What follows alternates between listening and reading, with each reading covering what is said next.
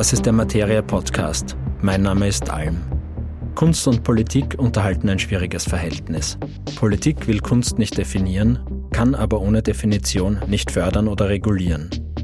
Darüber, was Kunst ist, spreche ich mit Christian Bazant-Hegemark, der früher einmal Programmierer war und heute als Doktor der Philosophie auch promovierter Künstler ist. Neben seinem eigenen Schaffen verfolgt er diverse Projekte in der Kreativbranche und betreibt unter anderem den Podcast Kunst und Klischee. Kunst und Politik, das ist ein schwieriges Spannungsfeld, weil die Politik oder Menschen sich von Politik erwarten, ziemlich alle Lebensbereiche zu regeln. Und davon ist natürlich Kunst und Kultur auch in Österreich nicht ausgespart. Aber Christian, bevor wir in die Details gehen und auch für diese Fragestellung, wie Kunst und Politik zueinander passen, sollten wir vielleicht einmal klären, was Kunst ist. Die ewige Frage, was ist Kunst für dich?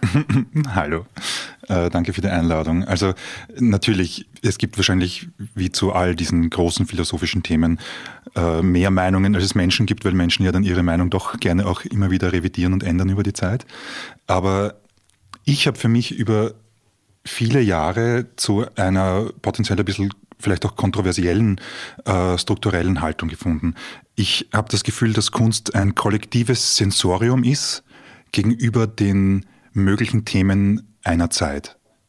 Also das an sich würde ich jetzt nicht als besonders kontroversiell empfinden, aber was sich daraus ergibt, ist potenziell schwierig für manche zu, sagen wir, akzeptieren.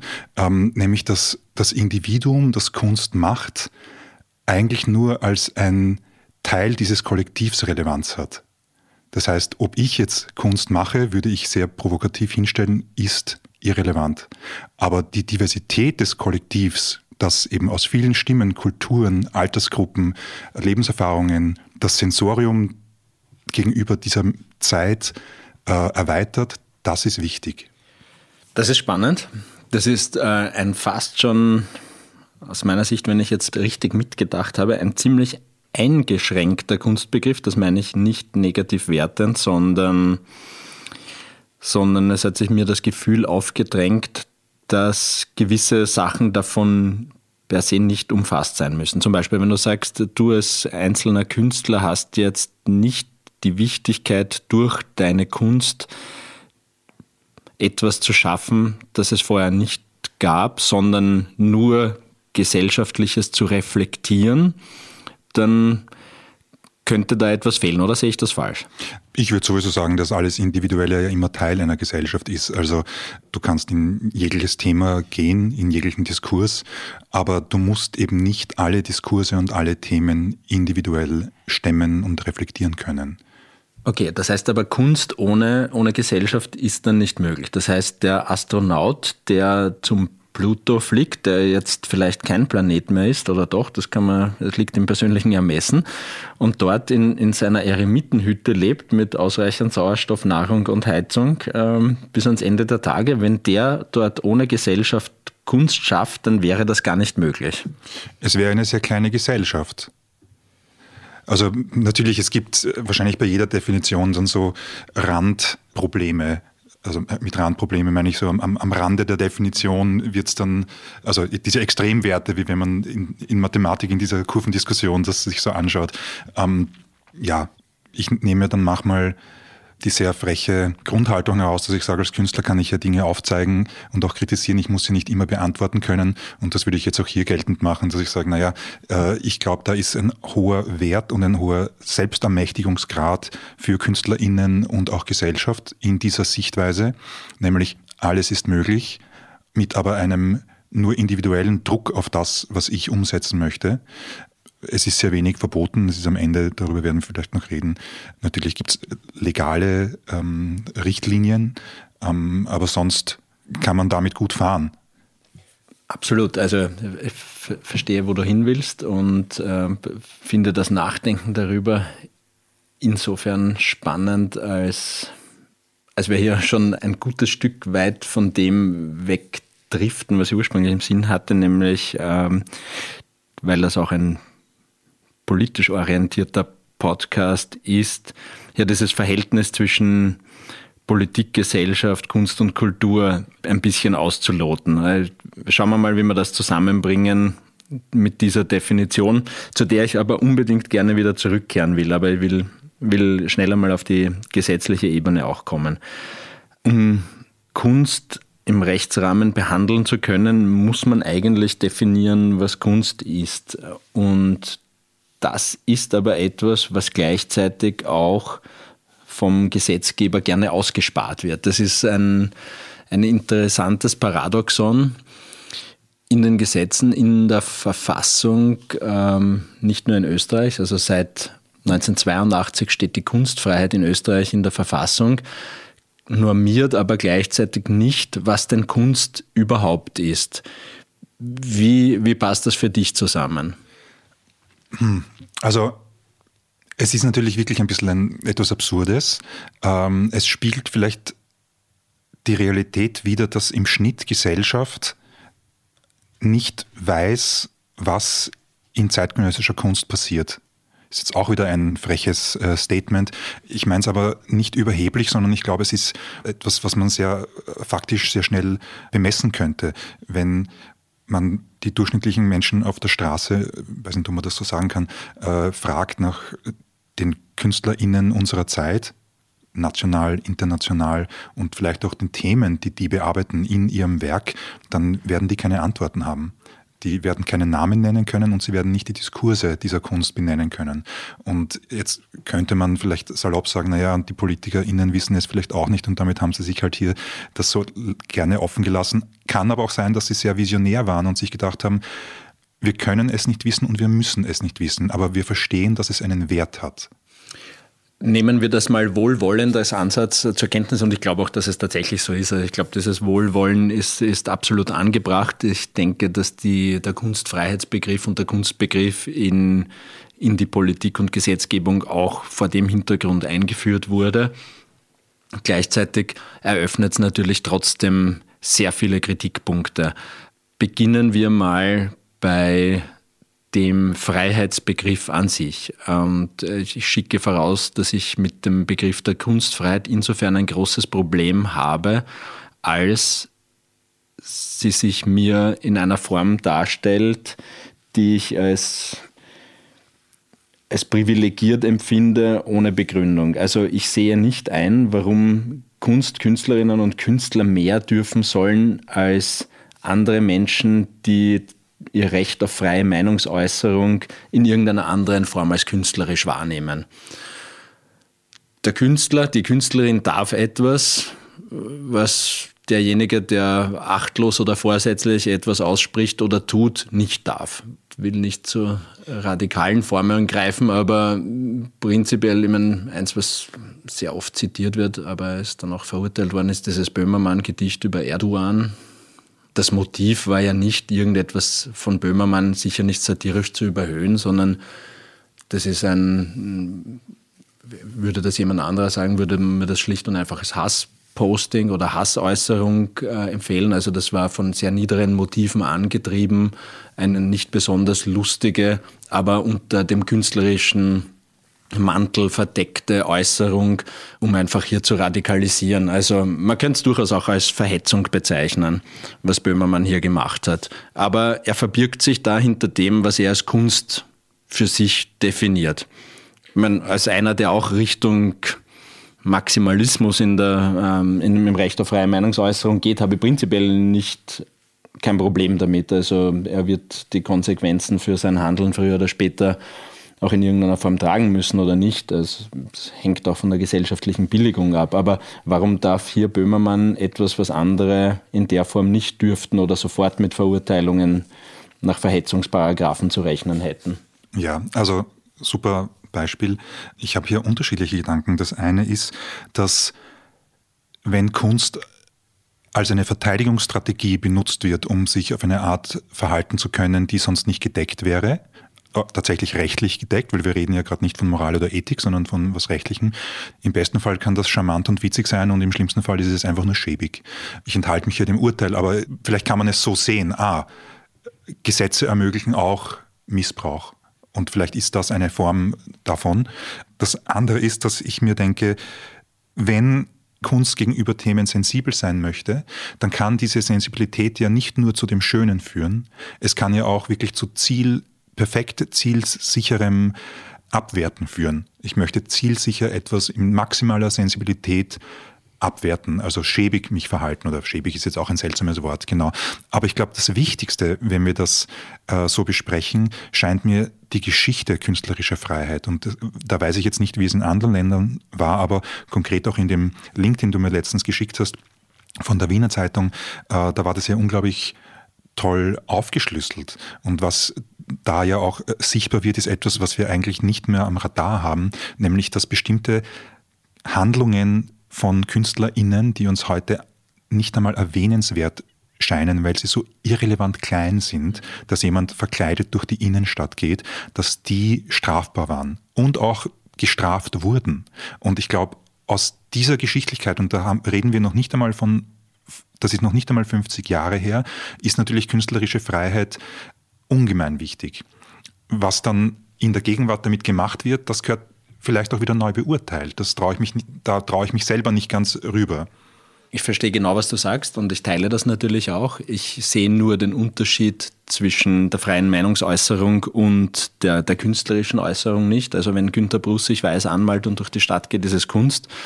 Wenn ich meine Strumpfhose aufsetze und so durch die Stadt marschiere, jetzt mal ungeachtet von allen Verhüllungsverboten, und das nicht vor künstlerischem Hintergrund mache, sondern einfach, weil mir danach ist, dann würde die Einordnung einfach auf einer anderen Ebene passieren.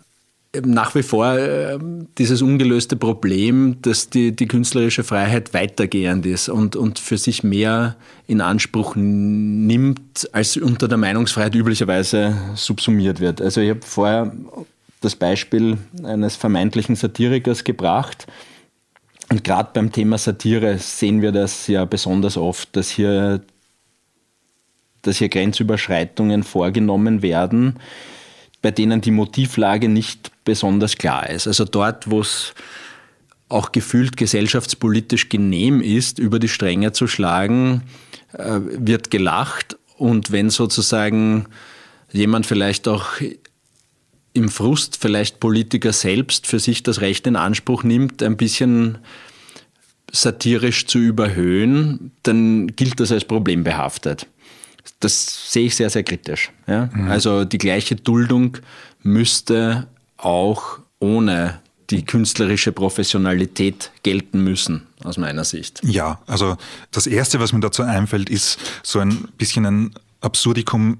Vielleicht habe ich das faktisch nicht ganz korrekt verstanden, aber es gibt auf jeden Fall, wenn als Künstler oder Künstlerin, wenn du das professionell betreibst, also im Sinne von es ist dein Beruf, dann bist du natürlich sozialversicherungspflichtig wie jede andere selbstständige Person und hast aber hier eine Unterstützung, über die wir vielleicht noch mehr reden werden, also ein Privileg, nämlich den Künstlersozialversicherungsfonds, und der übernimmt bis zu einem bestimmten Jahresgewinn einen sehr hohen Teil, das ist dann auch wieder abgestuft, je nachdem wie eben dein Gewinn ist, übernimmt einen sehr hohen Teil deiner Sozialversicherungskosten, also deiner Krankenversicherung und deiner Pensionsvorsorge.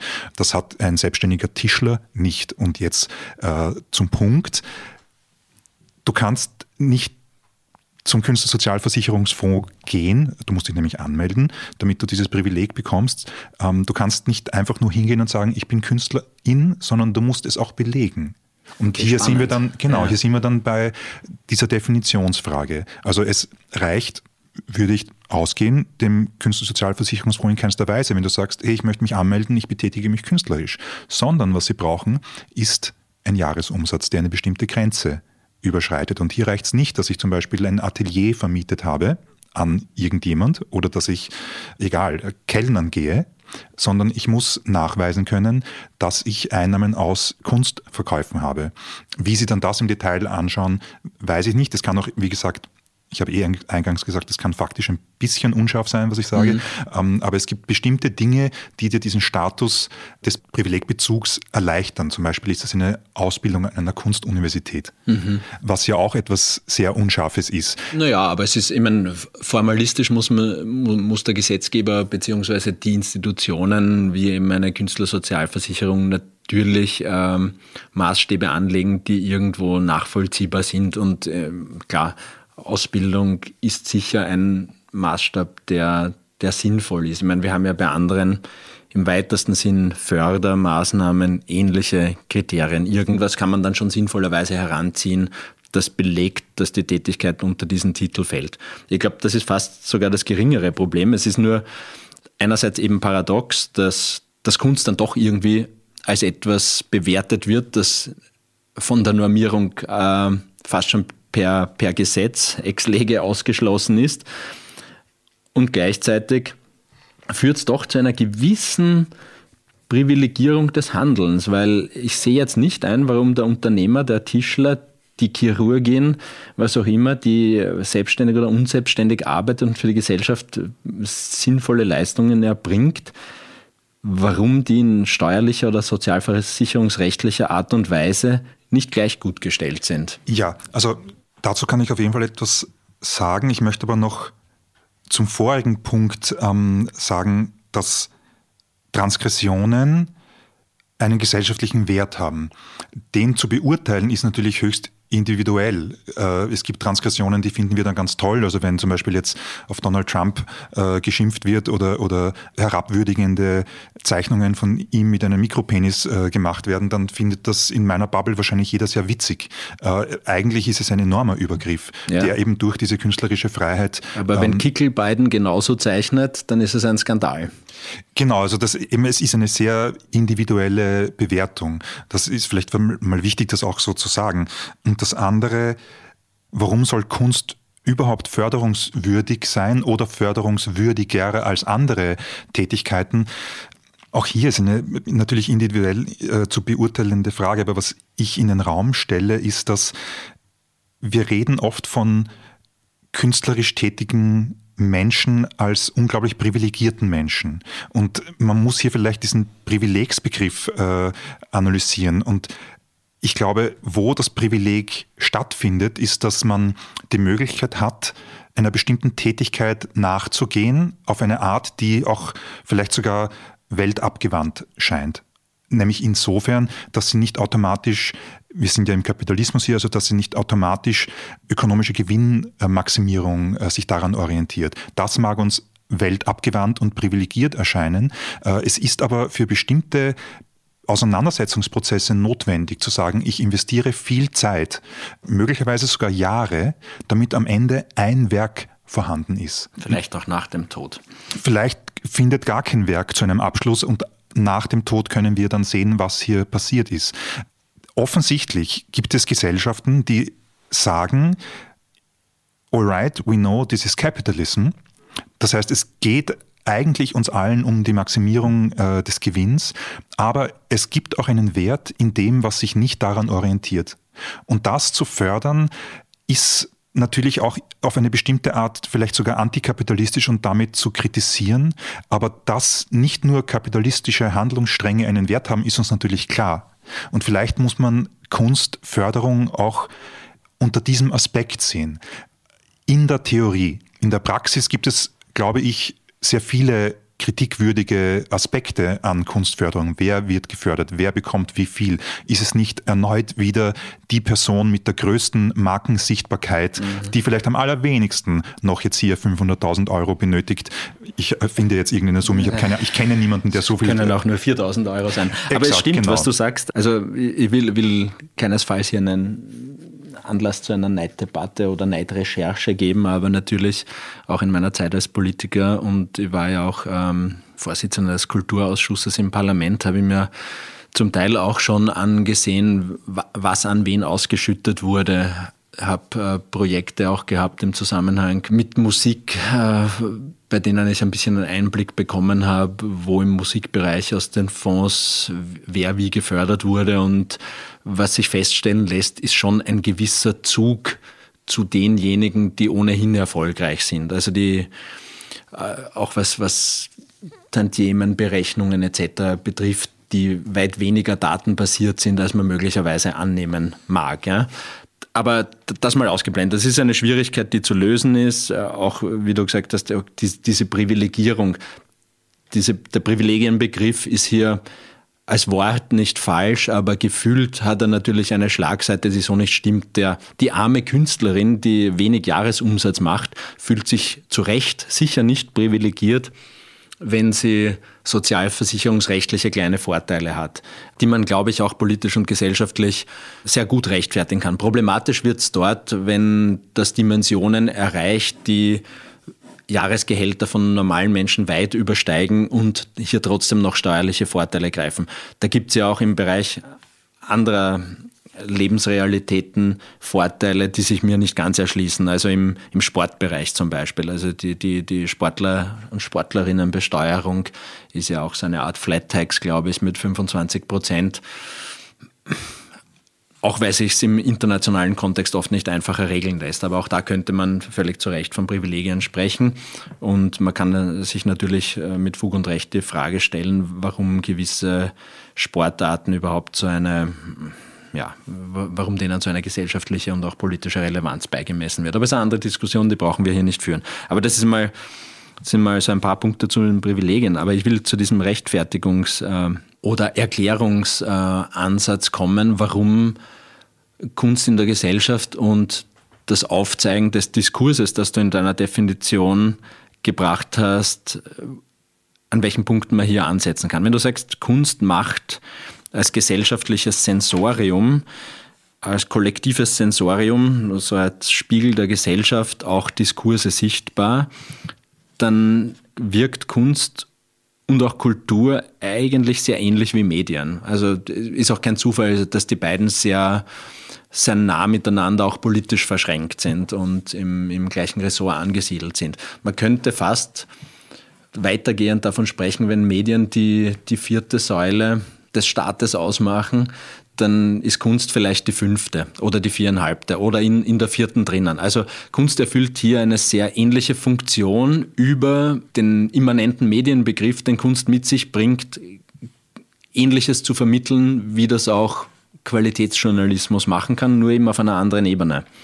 Und dazu wäre es aber wichtig, dass Kunst auch pluralistisch ist, also nicht nur gefällig, nicht nur die Kritik, die im gesellschaftlichen Mainstream gut ankommt, wiederzuspiegeln, sondern auch sehr kontroversielle und bis hin zu, würde ich sagen, fast antidemokratischen Ansätzen auch mit sich aufnimmt. Ich glaube, das ist aber wenig spürbar, in dem wie Kunst und Kultur gefördert wird. Ja, also das Erste dazu, was ich mir denke, ist, dass du ja in dieser unglaublichen Masse an KünstlerInnen über alle diese Medien, ob das ist Oper, Theater, Film, Performancekunst, Malerei, Literatur, Musik, jede von diesen Sparten hat ja unglaublich viele Subsparten, von denen wir als Außenstehende meist ja schon wieder gar nichts wissen. Aber wir haben da ja jegliche Form von Verantwortungsübernahme bis zu kindischer Regression in den Agierenden. Also du kannst eine Malerin haben, die ganz genau weiß, wie prekär es ist, was sie hier macht, aber sie verfolgt zielstrebig einen Weg, und du kannst genau dieselbe Person haben, die eigentlich nicht einmal checkt, was die SVS ist. Und was ich damit sagen möchte, ist, es ist ein weites Feld und man kommt da über diese Generaldefinitionen, die man wahrscheinlich gesellschaftlich benötigt, kommt man aber bestimmten Aspekten vielleicht gar nicht so leicht auf die Schliche. Das ist das eine. Das andere ist, dass, wie du das jetzt genannt hast, so als mit diesem Medienbegriff und Qualitätsjournalismus, ich würde ja sehr frech auch sagen, das Wort Qualität kann man potenziell schon wieder einklammern, denn es muss das gar nicht erfüllen, weil Journalismus muss das ja auch nicht. Das ist eine ganz bestimmte Sparte, und ich persönlich stehe für tiefe Auseinandersetzungen in der Kunst, aber wenn es etwas ist, das Gesellschaft widerspiegeln soll, vielleicht auch weiterdenken soll, dann kann es ja nicht nur in die Tiefe gehen. Es ist ja auch die Oberfläche absolut real und für eine Gesellschaft wichtig. Auf jeden Fall ist es faktisch existent, sonst würden wir ja nicht Tinder, Instagram, Facebook benutzen. Also Plattformen, die auch immer sehr an der Oberfläche agieren. Das andere, was ich noch im Kopf habe dazu, ist, dass wir die avantgardistischen Erscheinungsformen von Kunst als Gesellschaft oft überhaupt nicht verstehen können.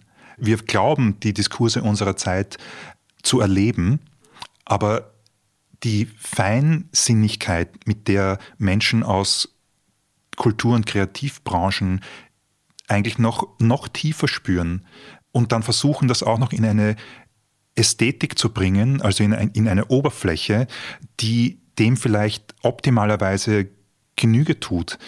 Da fehlt uns das individuelle Sensorium. Und als ein Beispiel, mir fällt jetzt gerade leider nichts Besseres ein, aber Jackson Pollock, also der diese Leinwände auf den Boden gelegt hat und eigentlich nur gespritzt hat darauf. Das ist für uns heute eine Ikea-Tapete oder ein Ikea-Vorhang. Ich glaube heute eben nicht mehr, das war vielleicht vor 20 Jahren eine Ikea-Vorhang oder Tapete. Ja. Aber das war... Mit Schaudern erinnere ich mich an Keith Haring. Genau. Dekorationen, Hilfe. Genau, aber was wir immer verpassen als eben die Laien, dass das zu der Zeit ein unglaublich radikales Statement war, zu sagen, ich nehme jetzt im Kontext von Jackson Pollock ein Bild, nee, es hängt an der Wand, es hat an der Wand zu hängen, ich lege es aber auf den Boden, ich spritze darauf, also ich benutze keinen Pinsel, ich pfeife auf Pinsel, ich spucke drauf, jetzt als Übertragung gesagt, ich masturbiere vielleicht sogar drauf, was bedeutet es zu spritzen? Und jetzt, das sind Zuschreibungen von mir, ich kann ihm das nicht nachsagen, ich bin nicht in seinem Kopf und ich bin tatsächlich hier auch kunstgeschichtlich nicht genug bewandert, aber auf jeden Fall war das relevant. Und es war nicht ein bisschen relevant, bei Keith Haring genauso. Und da gibt es so viele Künstler und Künstlerinnen. Und dadurch, dass wir die Diskurse nicht kennen, können wir die Relevanz nicht verstehen. Und deswegen glauben wir schneller mal, es ist abgehobener Scheiß. Ja, aber es wird dann sehr schnell in den Kanon aufgenommen, beziehungsweise die Aneignung findet ja in erstaunlichem Tempo statt. Also wir haben vorher über Günther Brus gesprochen, der spazieren geht, angemalt, weiß in der Stadt. Wenn du Jackson Pollock und herumspritzen sagst, dann fällt einem natürlich Nietzsche ein, der letztendlich vor kurzem verstorben, mehr oder weniger schon, das würde ich schon als konservative Kunst einstufen. Also Nietzsche ist fast schon bedeutungslos geworden in dem, was er gemacht hat. Ich meine, eine meiner Lieblingsbands, Laibach, die haben ein ähnliches Schicksal erfahren. In den 80er Jahren in jetzt mittlerweile Ex-Jugoslawien, damals Jugoslawien, extrem provokant bis in die frühen 90er. Denen ist nach dem Fall des Kommunismus mehr oder weniger die Geschäftsgrundlage entzogen worden mit ihrer Provokation, mit ihrer Überidentifikation, wie sie es genannt haben. Und sie sind jetzt auch vor kurzem in ein etwas unwürdiges... in einen unwürdigen Rechtfertigungsduktus verfallen im Zusammenhang mit einem geplanten Auftritt in Kiew. Also da haben sie sozusagen ins Klo gegriffen einmal nach langer Zeit. Und ja, also es geht, das, was du als Avantgarde beschreibst, die nicht verstanden und nicht einmal erkannt wird, nicht einmal aufgespürt wird dann doch mitunter relativ schnell zum Mainstream und von dem auch wieder ausgespuckt. Also weil du jetzt Nietzsche gesagt hast, also ich finde, das belegt ja sogar das, was ich vorher gesagt habe, weil Nietzsche war eine globale Marke. Das ist jemand, der auf den Museen dieser Welt ausgestellt hat. Das ist so wie, wenn ich Arnulf Reiner hernehme.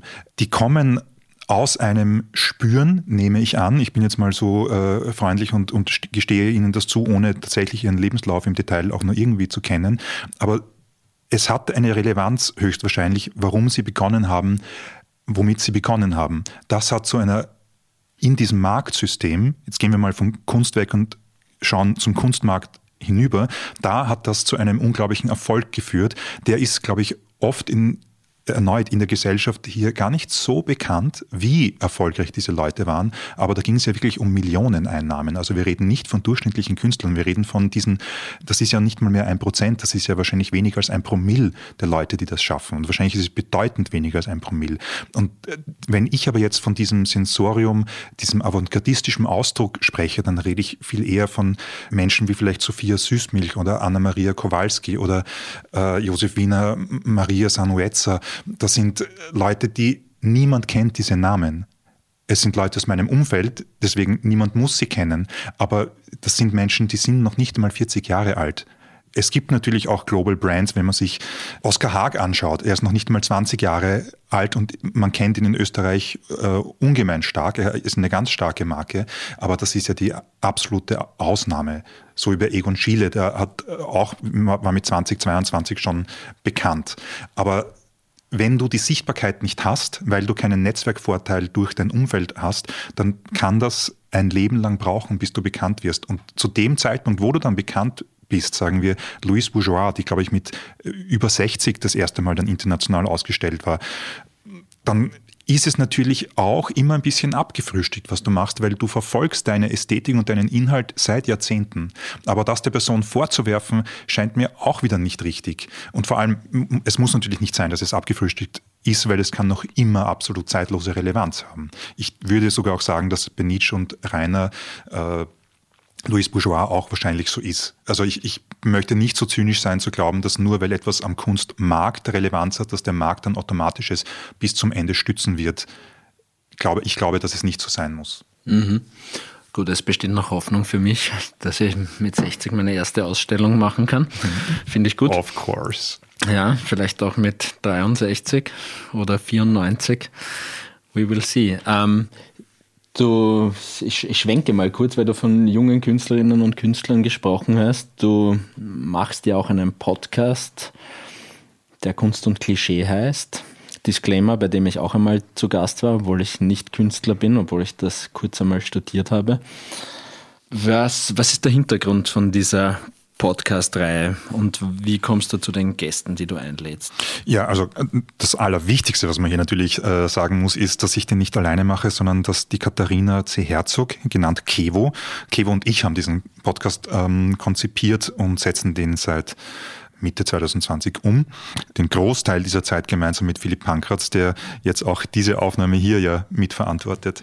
Aber wir sind ein Podcast, der pro Folge mit einem Menschen aus Kultur- bzw. Kreativbranche über deren Sozialisierung spricht, über deren Leben mit Kunst, also mit einem starken Fokus darauf, was vielleicht so die versteckten Herausforderungen ihrer jeweiligen Branche sind oder sein könnten, was die versteckten Freuden vielleicht auch sind. Genau, und da haben wir ein Sammelsurium von bekannteren und unbekannteren Menschen zu Gast. Wir haben auf jeden Fall keine Einengung rein auf bildende Kunst, sondern wir sehen da jeglichen kreativen Ausdruck als spannend. Ob das jetzt, man könnte sagen, du bist nur Politiker, ich glaube, du bist es nicht, du bist zumindest auch Autor, damit warst du natürlich für uns von Anfang an interessant, aber wir haben jetzt auch als Autorin zum Beispiel Marlene Streeruwitz zu Gast gehabt oder als Theaterregisseurin die Sarah Ostertag. Wir hatten vor einem halben Jahr den Roland Düringer zu Gast, Wodo Jürgens. Wir gehen da einfach durch bekannt und unbekannt oder weniger bekannt, unbekannt ist ja wohl niemand, und sprechen da. Ja, und ich spreche eine dringende Empfehlung aus, diesen Podcast zu hören, der natürlich verlinkt sein wird. Danke. Kunst und Klischee heißt der Podcast. Ich möchte ein bisschen zum Thema Kunst und Dekoration. Ich denke, ganz viele Menschen haben einen Kunstbegriff, der an der Grenze zwischen Dekoration und Kunst endet. Also ich denke da eher an die Großelterngeneration, die dann irgendwie meint, auf dem Bild erkennt man ja gar nicht, was drauf sein soll, und Kunst als etwas empfinden, das möglichst naturalistisch wiedergibt, was ein Maler, eine Malerin gesehen hat, und das natürlich analog zu anderen künstlerischen Ausdrucksformen, bei denen diese Analogie natürlich schwerer herzustellen ist als auf der visuellen Ebene. Kann Dekoration überhaupt Kunst sein? Oder wird Kunst irgendwann zur Dekoration? Ja, also ich glaube, das Wort dazu ist Kanonisierung. Ne? Es gibt ja diesen Satz oder diese Idee, dass auch die radikalste Kunst ihre Radikalität annähernd vollständig verliert, sobald sie in einer Institution ausgestellt wird, die jetzt eine bestimmte höhere Relevanz hat. Also wenn das jetzt mein Wohnzimmer ist, dann haben wir noch keine Institution. Wenn man von einem Museum redet, dann hat das Institutionscharakter, genau. Ja, also ich würde auch wieder vielleicht ein bisschen radikal sagen, Kunst kann natürlich alles sein. Ich meine, das ist auch nicht besonders radikal. Aber wenn das denn stimmt, dann muss es ja wohl bitte auch möglich sein, dass es Kunst geben kann, die den Fokus komplett auf die Oberfläche, auf die Ästhetik verlagert. Also auf die Handwerklichkeit und Handfertigkeit und Umsetzung. Ja. Also Exzellenz würde man heutzutage sagen in der Ausführung. Ja, das wird natürlich an manchen Orten belächelt. Also meine persönliche Erfahrung ist, dass das immer sehr stark darauf ankommt, wohin auf diesem witzigen Planeten du hingehst. Es gibt Orte, wo das Handwerk, also wo ein hoher Fokus vor allem auf ein tradiertes Verständnis von Handwerk eher zu einer Grundkritik führt. Unter Anführungszeichen, wenn du denn schon so den Fokus auf den Pinselschwung legst, dann kannst du ja wohl nicht mehr sehr viel Inhalt haben, weil sonst würdest du ja anders arbeiten, ist eine sehr überspitzte Sache. Ein japanischer Pinselschwinger anders. Natürlich. Der Jahrzehnte braucht, bis er ein Schriftzeichen richtig setzen kann. Genau, also deswegen meine ich auch, das ist geografisch sehr unterschiedlich. Es gibt auch Plätze, wo dieser handwerkliche Fokus fast notwendig ist, damit etwas als Kunst durchgeht, was ja auch wieder nicht stimmen kann. Aber wichtig hier bei tradierten Medien, also bei neueren Medien, da ist dieser Handwerksbegriff eigentlich fast immer akzeptiert, scheint mir so. Also wenn jemand die besten Photoshop-Tricks kann, die notwendig sind, um eine bestimmte Art von Kunstwerk zu schaffen, dann sorgt das meistens nicht für sehr viel Kritik. Oder wenn ich ChatGPT, weil das jetzt gerade wieder gerade in aller Munde ist, wenn jemand das auf eine königliche Weise beherrscht, dann wird das eigentlich auch nicht sehr kritisch gesehen. Muss man abwarten, was in 100 Jahren darüber gesagt wird, wenn das eben tradiert ist. Ich glaube, da stehen wir gerade bei einer sehr interessanten Schwelle, weil ChatGPT gesagt hat, es gibt natürlich auch im Bereich des Visuellen mit Midjourney, Dolly und so weiter Tools, die wir bei Materia auch selbst einsetzen, um Bilder zu generieren. Warum machen wir das? Weil es sehr schwierig ist, im Journalismus gutes Bildmaterial zu finden. Die Stockfotos sehen ewig gleich aus, Illustrationen sind teuer, aufwendig und dauern lang. Ja, und jetzt in Midjourney gibst du ein paar Begriffe ein und du bekommst ein Bild generiert, das eine Illustratorin weder in der Zeit noch zu dem Budget jemals machen könnte. Und es sieht top aus. Es entwertet aber natürlich die handwerklichen Fähigkeiten derer, die das bislang gemacht haben, die dann etwas anderes machen müssen in vielen Fällen. Das kann man stark kritisieren. Man kann auch kritisieren, aus welchen Quellen diese Dinge generiert werden, aber letztendlich passiert es einfach. Der Grund, warum ich auch an diese Grenze zwischen Kunst und Dekoration gehen wollte, wirkt jetzt vielleicht ein wenig Weitersprung, ist das aber, glaube ich, nicht. Wir haben im Bundesbudget mittlerweile über 600 Millionen, ich glaube es sind circa 620 Millionen im Kulturbudget. In diesem Budget geht ein großer Teil, circa die Hälfte für Kultureinrichtungen des Bundes drauf oder wird dafür aufgewandt, ein Drittel in Infrastruktur. Es bleibt von dem Geld relativ wenig über, das tatsächlich zur Förderung von aktueller Kunst verwendet wird. Der Großteil des Budgets geht in den Erhalt des Kanons, musealer Wiedergabe, Administration und Infrastruktur. Also es ist eigentlich absurd, dass diese gefeierte Wichtigkeit, die wir auch besprochen haben, 4., 5. Säule, dann eigentlich mit einem sehr geringen Teil abgespeist wird. Also wenn es uns so wichtig ist, warum wird so viel Geld in den Erhalt von etwas gesteckt und so wenig Geld in die Produktion des wichtigen Diskurses? Also ich kann da ja auch nur spekulieren, aber gerade wenn wir von Institutionen reden, ich bin ja in der bildenden Kunst zu Hause, das heißt, da reden wir wahrscheinlich am ehesten von Museen, vielleicht auch Kunstvereinen. Diese Institutionen haben immer sehr eigene Funktionen, Aufgaben, die sie für eine Gesellschaft erfüllen sollen. Bei Museen ist es das Sichtbarmachen, offensichtlich, aber es ist auch die Recherche, die Forschung und das Archivieren. Das heißt, ein Museum zu fördern hat gesellschaftliche Relevanz und selbst wenn man es nur aufs Archivieren reduzieren würde, also kann man so als den Wert einer Bibliothek vielleicht gleichsetzen. Ich kann jetzt weniger darüber sagen, was es bedeutet, ein Opernhaus zu fördern oder ein Theater oder ich weiß gar nicht, was da alles drin vorkommt, aber wenn jetzt deine Frage darauf abzielt, dieser Spagat zwischen, wie viel fließt von dem Kulturbudget auch in die Produktion, also in die Förderung von lebenden KünstlerInnen.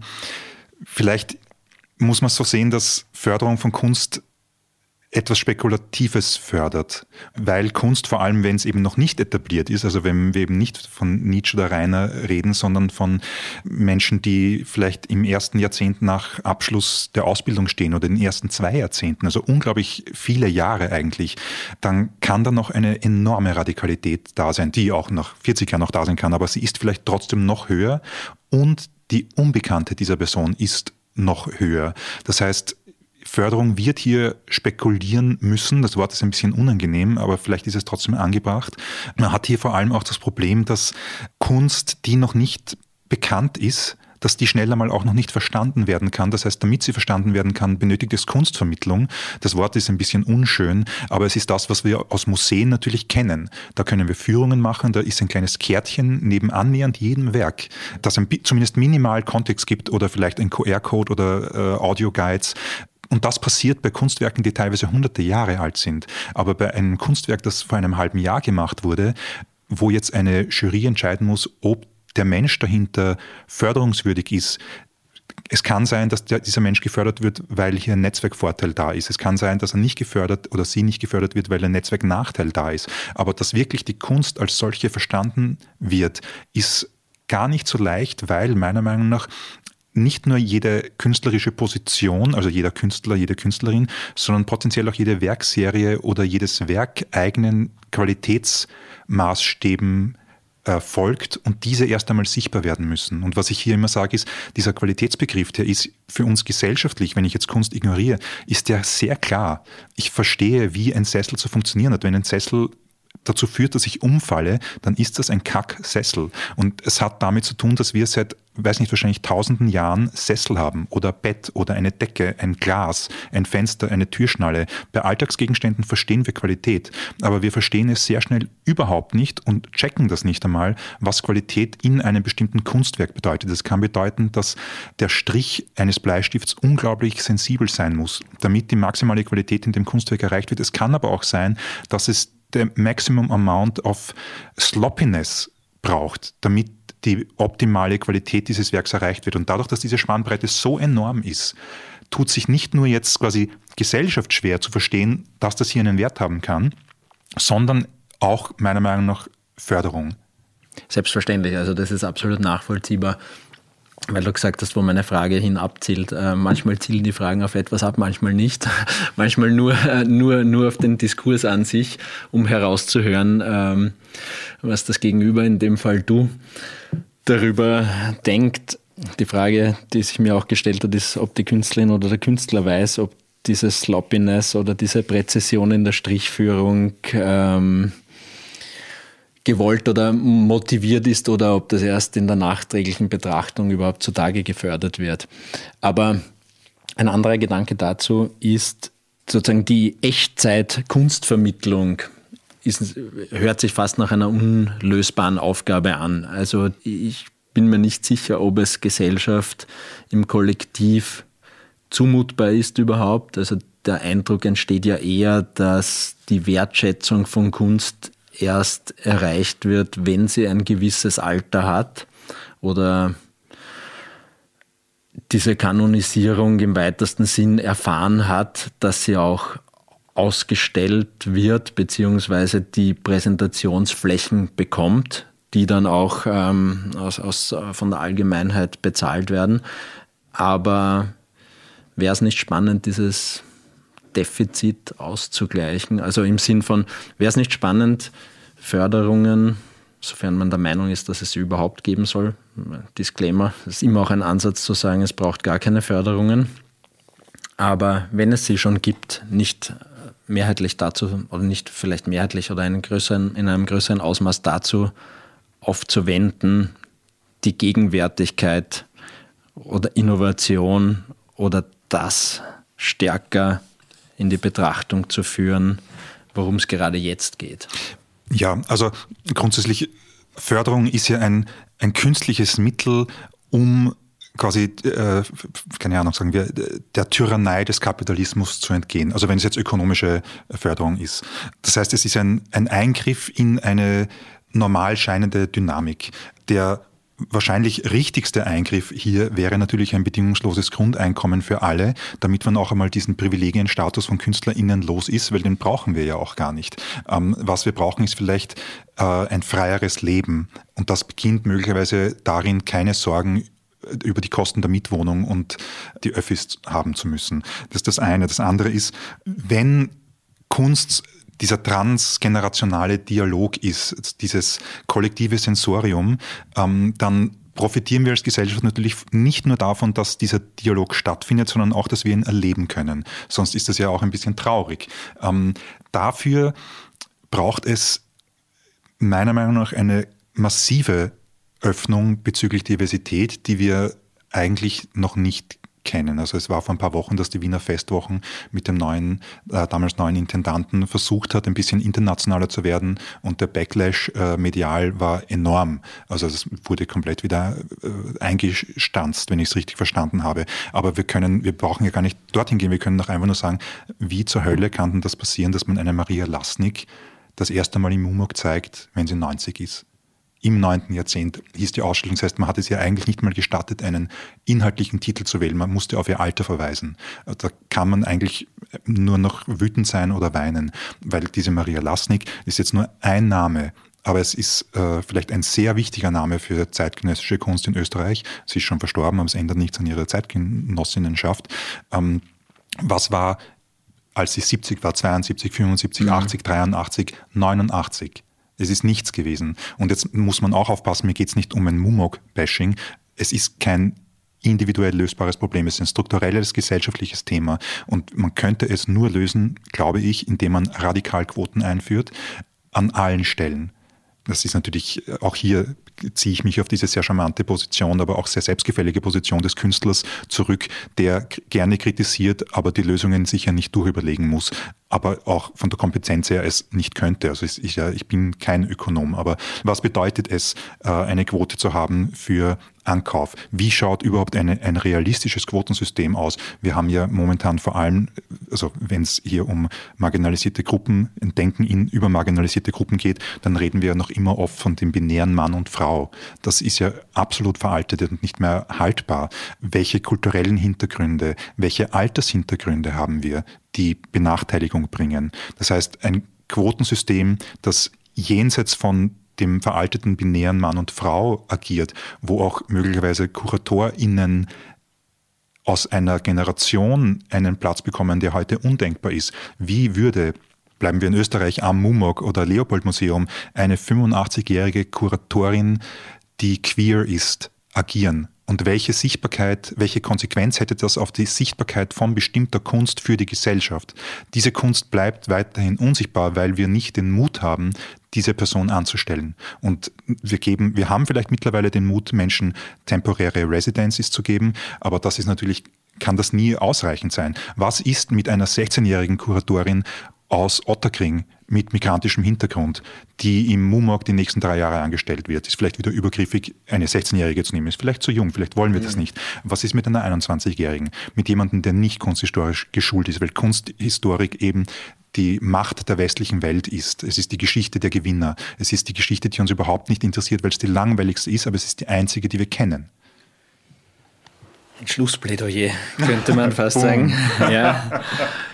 Ich meine, weil du noch Tyrannei des Kapitalismus eingeworfen hast, die Frage ist natürlich, ob die ganze Kunstförderlandschaft nicht eine Tyrannei der Bürokratie darstellt, die eine gewisse Kuratierung oder Pflege in eine Gefälligkeit trotzdem erwirkt oder in eine scheinbare Pflege von Provozieren, die aber nicht wirklich ein Provozieren ist. Also das Verbildlichen dessen, was ohnehin als problematisch anerkannt wird, ist ja letztendlich trotzdem belanglos. Also Kunst, die uns vor Augen führt, dass der Klimawandel eine Bedrohung ist, ist alleine deswegen langweilig, weil es jeder weiß. Also wenn auf dieser Ebene jemand mir versucht, etwas zu erklären, dann fühle ich mich nur insofern provoziert, dass ich mir denke, das weiß ich schon.